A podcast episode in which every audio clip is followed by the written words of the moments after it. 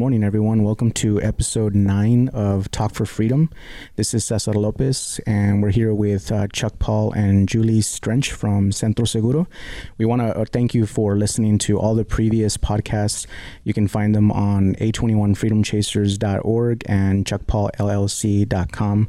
So, once again, thank you for your support. We have some great stuff for you uh, this morning. So, let's continue um, talking. I'm going to pass it over to Chuck. Good morning, Cesar, and thank you. Uh, Julie, well, let's go ahead and have you introduce yourself and tell us a little bit about your mission. Thank you, Chuck. Um, well, my name is Dr. Julie Strench, and I am the Chief Program Officer for Roy Maas Youth Alternatives. And our overall mission there is restoring hope to kids. And at Centro Seguro, we want to do that through some non judgmental way um, to get kids off the street so that we can um, build a relationship and restore hope. So, can you tell me a little bit about the history of Centro Seguro? How exactly did Centro Seguro come to into, into being involved? How did Centro Seguro come into being existing, and why is it so important? Um, Centro Seguro uh, kind of was a collaboration between the Texas Network of Youth Services and UTSA and our agency. We held a summit on sex trafficking in San Antonio in December of 2016.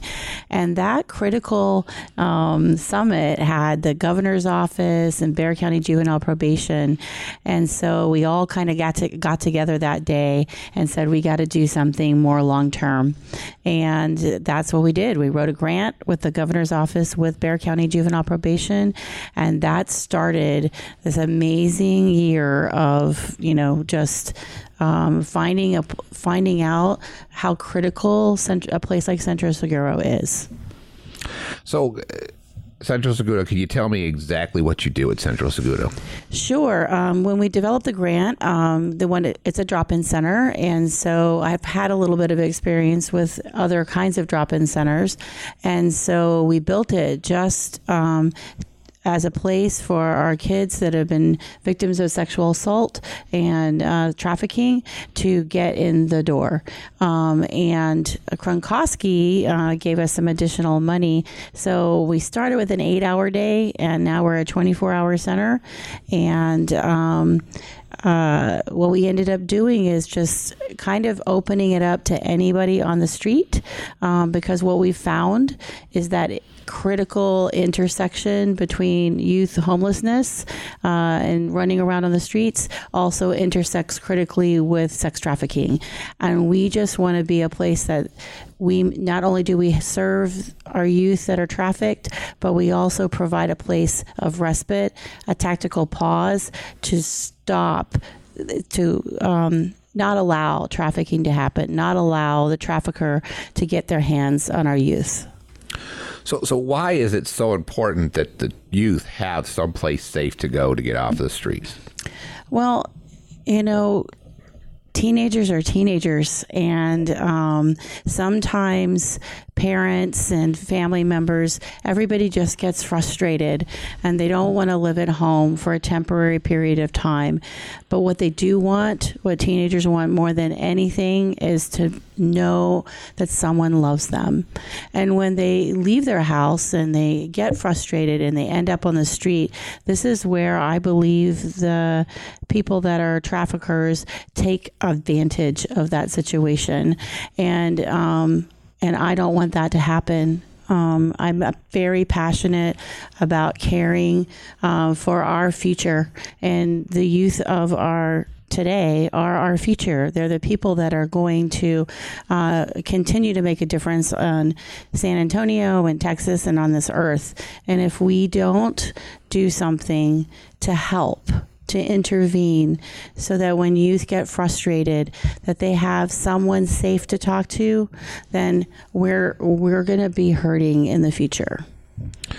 So how is centro seguro unique from any other shelter in the country Um, well, we're unique because we're the uh, well, we're not the only 24 hour um, uh, drop in center anymore. Uh, Austin followed up quickly after us, but we are the first. And the other thing that we're unique is that we don't say no to people. Uh, at least not that I uh, not that I want. Uh, we we want our kids. It doesn't matter what happened. We want them to come in. We want them to walk in the door, and we want a, a real non-judgmental place. We don't want to we don't want to worry about what happened in the past. We want to worry about what happens today. Um, and in that today, in that moment, in that pause, we want to get them a place for to lay down and rest. We want to get them into clothes that makes them feel like a kid again. We want to give them a, a few minutes of the day that reminds them of what it was like when things were were happier, were um, uh, felt better to them. We want to get them a shower. We want to get them food. We just want to give them a that pause, that tactical pause, and then we can begin the assessment process and determine what is in the best trajectory for this young man or woman. Um, and we have both. It's not just it's not just girls. We we do have confirmed traffic boys that are coming through our door. So we're just looking for that best next step. So I know a lot of people are, uh, believe that you know trafficking only occurs to young women. Mm-hmm. Um, can you tell us why that's not true? Um, yeah, I, I think that um, people maybe don't know that because the focus has been on women, but because we are not a facility that only works with girls, we take boys and girls. What we've discovered, at least in these early months, is that about a little less than half of our kiddos that are walking through the door are boys. And, um, uh, particularly boys that are um, uh, questioning or they are um, identify as gay, and so that they get um, they get their life has been um, rejected for um, much of their earlier um, youth, and so this intersection of rejection also makes them um, vulnerable to traffickers mm-hmm. and and traffickers don't care. They don't care about people's lives. They are um, they they consider people property. And um, and to me that's just such a disgusting thing that people can do things like that to other humans.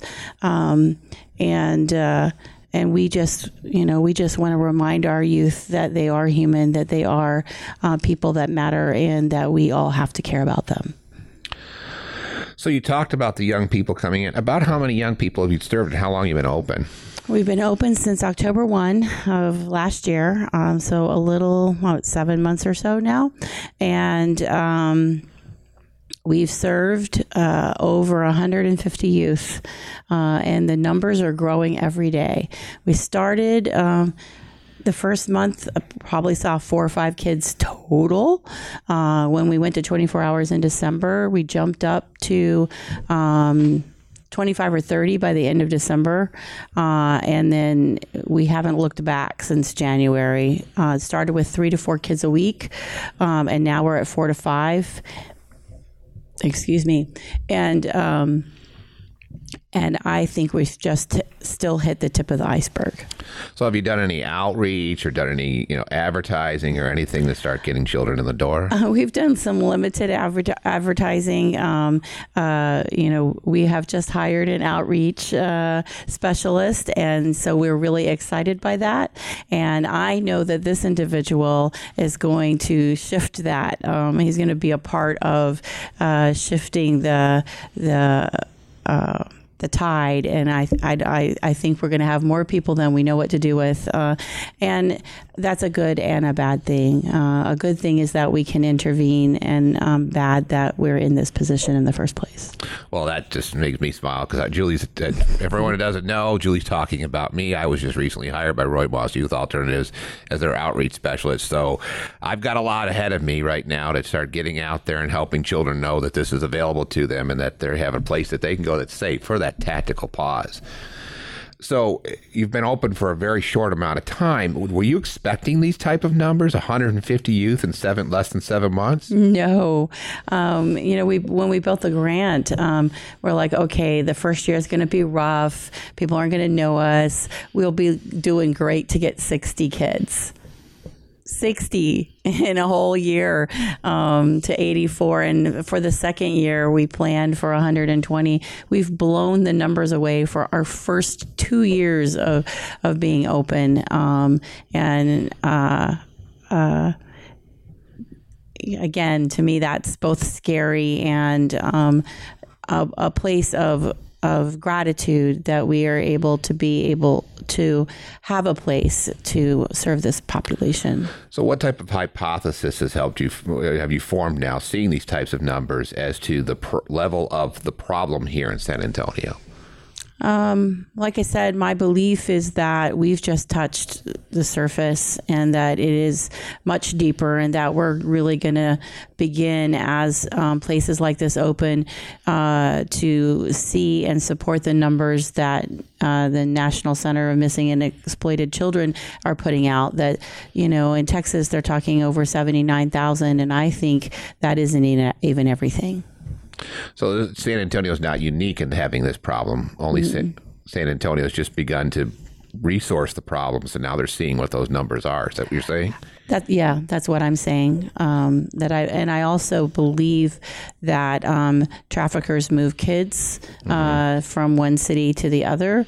Um, now that doesn't always play out in the numbers that we see, but some of our kiddos are the you know, a good number of the kiddos we're serving are the kiddos that are runaways. So we might be intersecting and um, uh, getting in touch with his children and wrapping services around them before they end up actually getting, um, uh, you know, sucked into the trafficking world.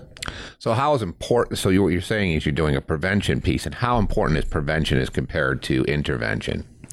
Uh, I see prevention as uh, essential, critical um, to uh, ensuring that you know we shut traffickers down. Uh, if we uh, don't do something different, our disaffected youth are going to continue to get on the streets, and people are going to continue to take advantage of that. So we have to reduce their ability to take advantage of our kids. So you're a doctor. Mm-hmm. What is your What is your specialization? Um, I am a. Uh, I have my PhD in counseling and uh, education and supervision. So I'm a licensed professional counselor, and my specialty is working with children and adolescents. I've done that for over 27 years in the San Antonio community, and. Um, uh, uh, and so I know uh, what it's like when families get frustrated with each other and how critical that intervention is and what can happen when we don't intervene uh, quickly enough. So, as a doctor with your specialization, you are obviously an expert in this field when it comes to young people. Let me ask you how when when it, prevention versus intervention, prevention versus a child that's that hasn't been trafficked yet versus a child that has trafficked yet, the level of trauma in those two individuals is there a separation? Is there is there a great level of trauma? Is there a little bit? Definitely. Um, when we get to the um, intervention piece. Um, these are people that are have suffered a great deal, and it takes more money, more dollars. Uh, the the outcomes are often the prognosis um, for uh, kiddos or adults that have gone through significant trauma uh, reduces. It's not to say that it's not possible, um, but trust is broken, uh, violations uh, happen, and the uh, the ability for people that have been uh, traumatized in this way, it becomes more difficult for them to want to accept the help, and they don't trust that people have the right intentions or motivations motivations. Uh, in pre- in prevention work, um, you're getting there in an earlier place where you haven't um, broken critical trust yet necessarily, and so uh, it is easier for um, you to begin the necessary relationship work, relationship building, for um, people to change and move in a different trajectory. So, how is Roy Maas Youth Alternatives unique in their ability to serve both prevention piece and intervention piece? Uh, I think we're unique in that, well, first of all, we've been in San Antonio and doing this work for almost 42 years. We were the first uh, uh, homeless shelter for children in, in San Antonio. Uh, so we started doing this work in 1976. So, uh, and we're and we're fortunate that we have a number of people that have worked there for a really long time. So we have a lot of um, skill and knowledge about the issue. Um, so for us, even though our board was initially a little reluctant to move into, you know, something that's called trafficking, what I was able to do is kind of talk about we were already serving this population. They just weren't talking to us about it because we weren't talking to them about it. And so the difference is, is now because of all the services we provide, um, the long term placement, counseling, uh, uh, transitional living for young adults, we're not only able to help them with their pause, but for some of them, we're able to provide um, consistent um, stability. Uh, we're opening a shelter here this summer called La Puerta, and that will be for our trafficked kiddos that need a little bit more time than just that tactical pause. Uh, and then to help uh, shift uh, these young men and women to more long term placements as well. And, and Roy Maas has both short term and long term placements. Correct, we as, do. As well as transitional placements. Mm-hmm. Yes, we, we really are um, able to serve uh, kiddos from zero through the community counseling um, program. So, uh, pregnant uh, family, you know, women who are pregnant or families that are about to, ha- you know, they're going to have a baby, but they haven't had it. We can provide counseling services even there. So that's a, a great prevention piece. And then all the way to age uh, 22. So, what age ranges are you seeing at Centro Seguro?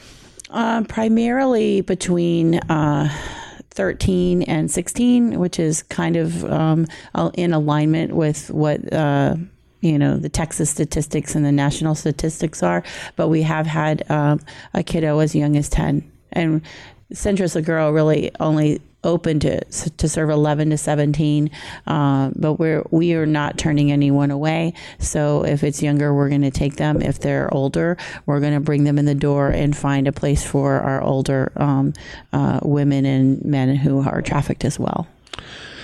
So how are the children getting to centro seguro some of them have come up, you know, they've heard on the street already that we're a safe place. So people have recommended uh, them to come to us. But primarily, uh, uh, the police are picking them up.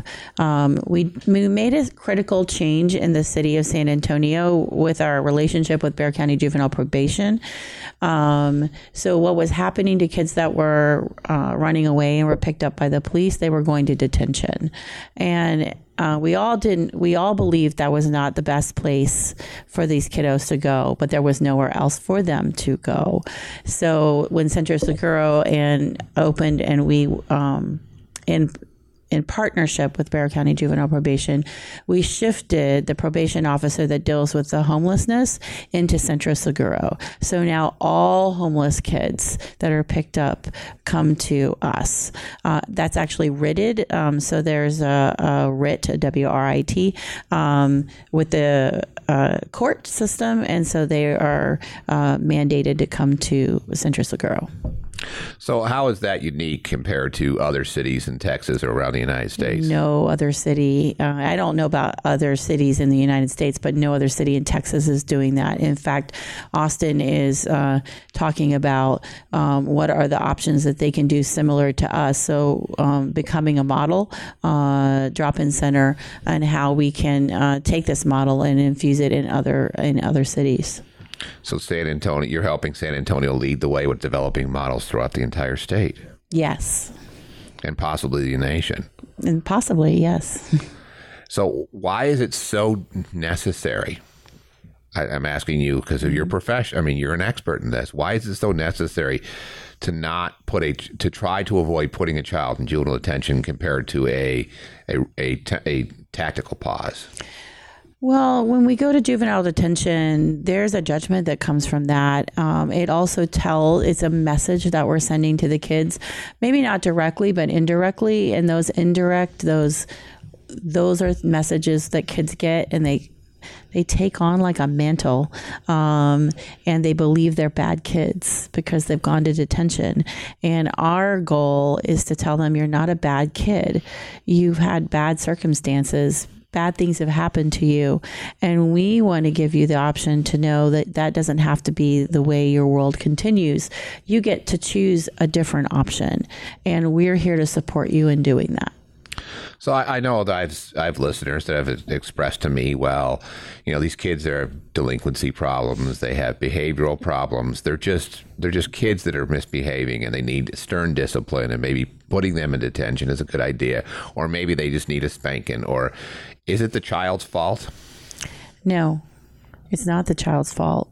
Um, adults are responsible for what happens to kids, and that's part of our society. That hasn't really changed.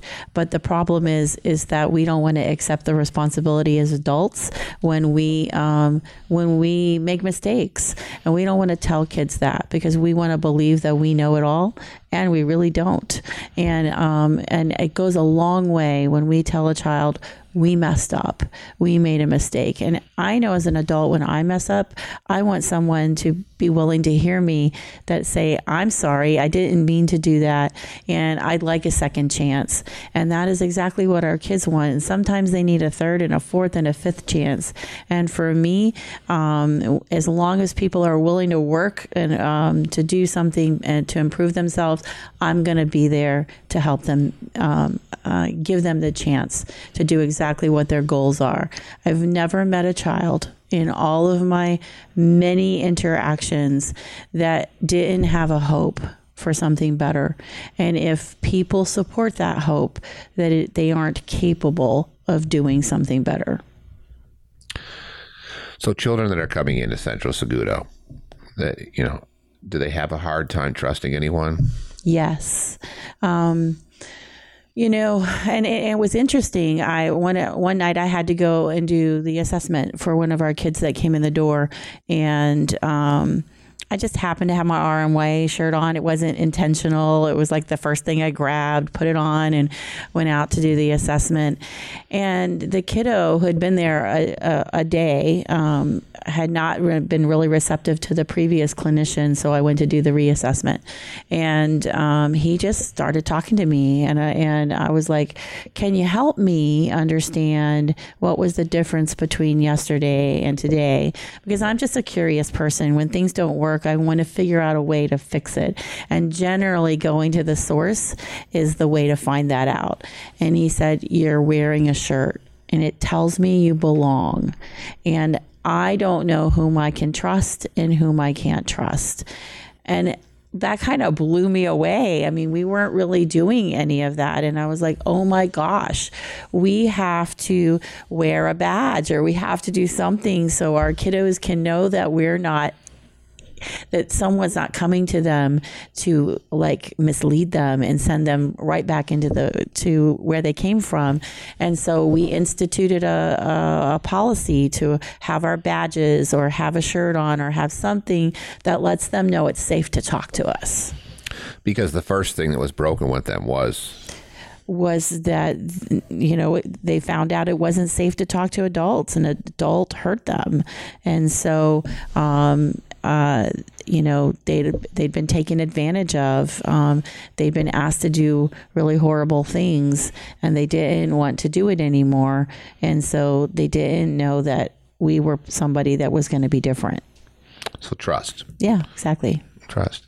Julie, I have a quick question. So you've talked a lot about what you guys are doing there, um, which is great. Um, it's it's great to have something like that here in San Antonio in Texas. But uh, with organizations like ours, the A21 Freedom Chasers or other nonprofits, how can we help?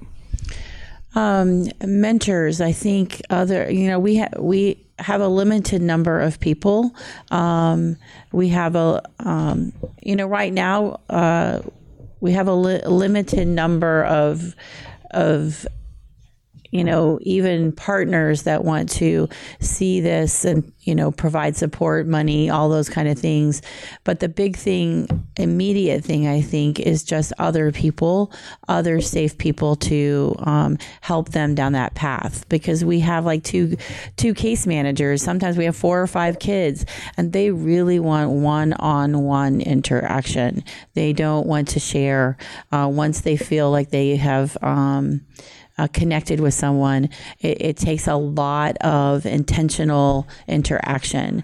Uh, and then the other thing is people to help get out on the street and uh, help get them in our door um, to know that uh, we can begin that trusting relationship on the street, giving them supplies. And um, I know uh, a group, some groups of people are helping with care ba- uh, bags, and we're really excited by that. And when we get to um, give those out on the street, hopefully that will help them get in our doors, and we can have a longer tactical pause than just uh, handing out a bag. This is Cece with A21 Freedom Chasers. So, Julie, I know we're partnering together mm-hmm. to create some of those care kits. And so, for our audience listening, if you are interested in donating some of these items, we'll be making that information available on our social media channels in uh, just a few weeks and letting you know where you can drop off some of these donation items and what exactly they are. But I have a question for you also. Um, so, since you've been seeing the number of children coming in and uh, there's all kinds of uh, trauma related to that, um, and our numbers with statistics as they stand currently, Texas stands at 79,000 minors that are being trafficked in the in, in the state of Texas. Um, so far from what you've seen, does is that accurate in our reporting, or is there something that we're missing that you've already noticed? What I've noticed is there's a lot of individuals that are clear concern that aren't um, labeled as trafficked. We've also found out that later on, those clear concern individuals actually were trafficked. They just haven't been able to tell anyone about it. Um, and I think that when we uh, start, when because we're starting to get those repeat numbers uh, where people are dropping through our services multiple times, and in the third or fourth instance, that's when they're telling us, okay, yeah, really, I was a trafficked individual. I think we're going to end up seeing that those numbers are lower than we that 79,000 isn't isn't accurate. It's more than that. Wow, which is pretty scary. Very scary. Yeah, but you guys are doing a great job to help help those um, individuals, those victims. If someone wants to become a mentor or wants to help, how can they get connected? Where do they go? Um, you then go to our website at www.rmya.org, and there is um, uh, places there to do volunteer um, uh, forms because of the sensitivity and the you know the ne- the necessity to keep our kids safe. There is a process that we have to put everybody that's going to work with our kids one on one through background check and all that stuff, and all of that's all of that can be located there or you can call 210 340 8077 and um, ask for uh, Diana Gonzalez or Katie Catherine Stroop. And uh, those are our people that work with our volunteers and can kind of talk you through the process as well. So, Julie, thank you for coming and talking with us today. Thanks for having me. Uh, this has just been an awesome, eye opening experience into what services are available here in our area. And for those of you that are listening that are from different areas, this is possible in your area too. It's just a simple matter of, of getting together with your local organizations, finding out who's already doing what in your area and then partnering with them in order to help develop services. And if you want to come down and check out Roy Maas Youth Alternatives, Centro Seguro, and the other programs at Roy Maas Youth Alternatives, please contact Roy Maas Youth Alternatives with the numbers that Julie's provided. And so we can start spreading this message of services and hopes for tactical pauses throughout the United States. Thank you. Thank you. So, once again, thank you for uh, tuning in to episode nine um, with Julie and Centro Seguro. A lot of great information. We will be um, putting some information on a21freedomchasers.org on how to connect with them as well, um, how to help um, them, and make sure that they're they they have a great year, a successful year. Um, and you can also listen to our podcast on the website with also uh, chuckpaulllc.com. So, once again, thank you everyone, um, and thank you, Julie. We we appreciate you. Thank you.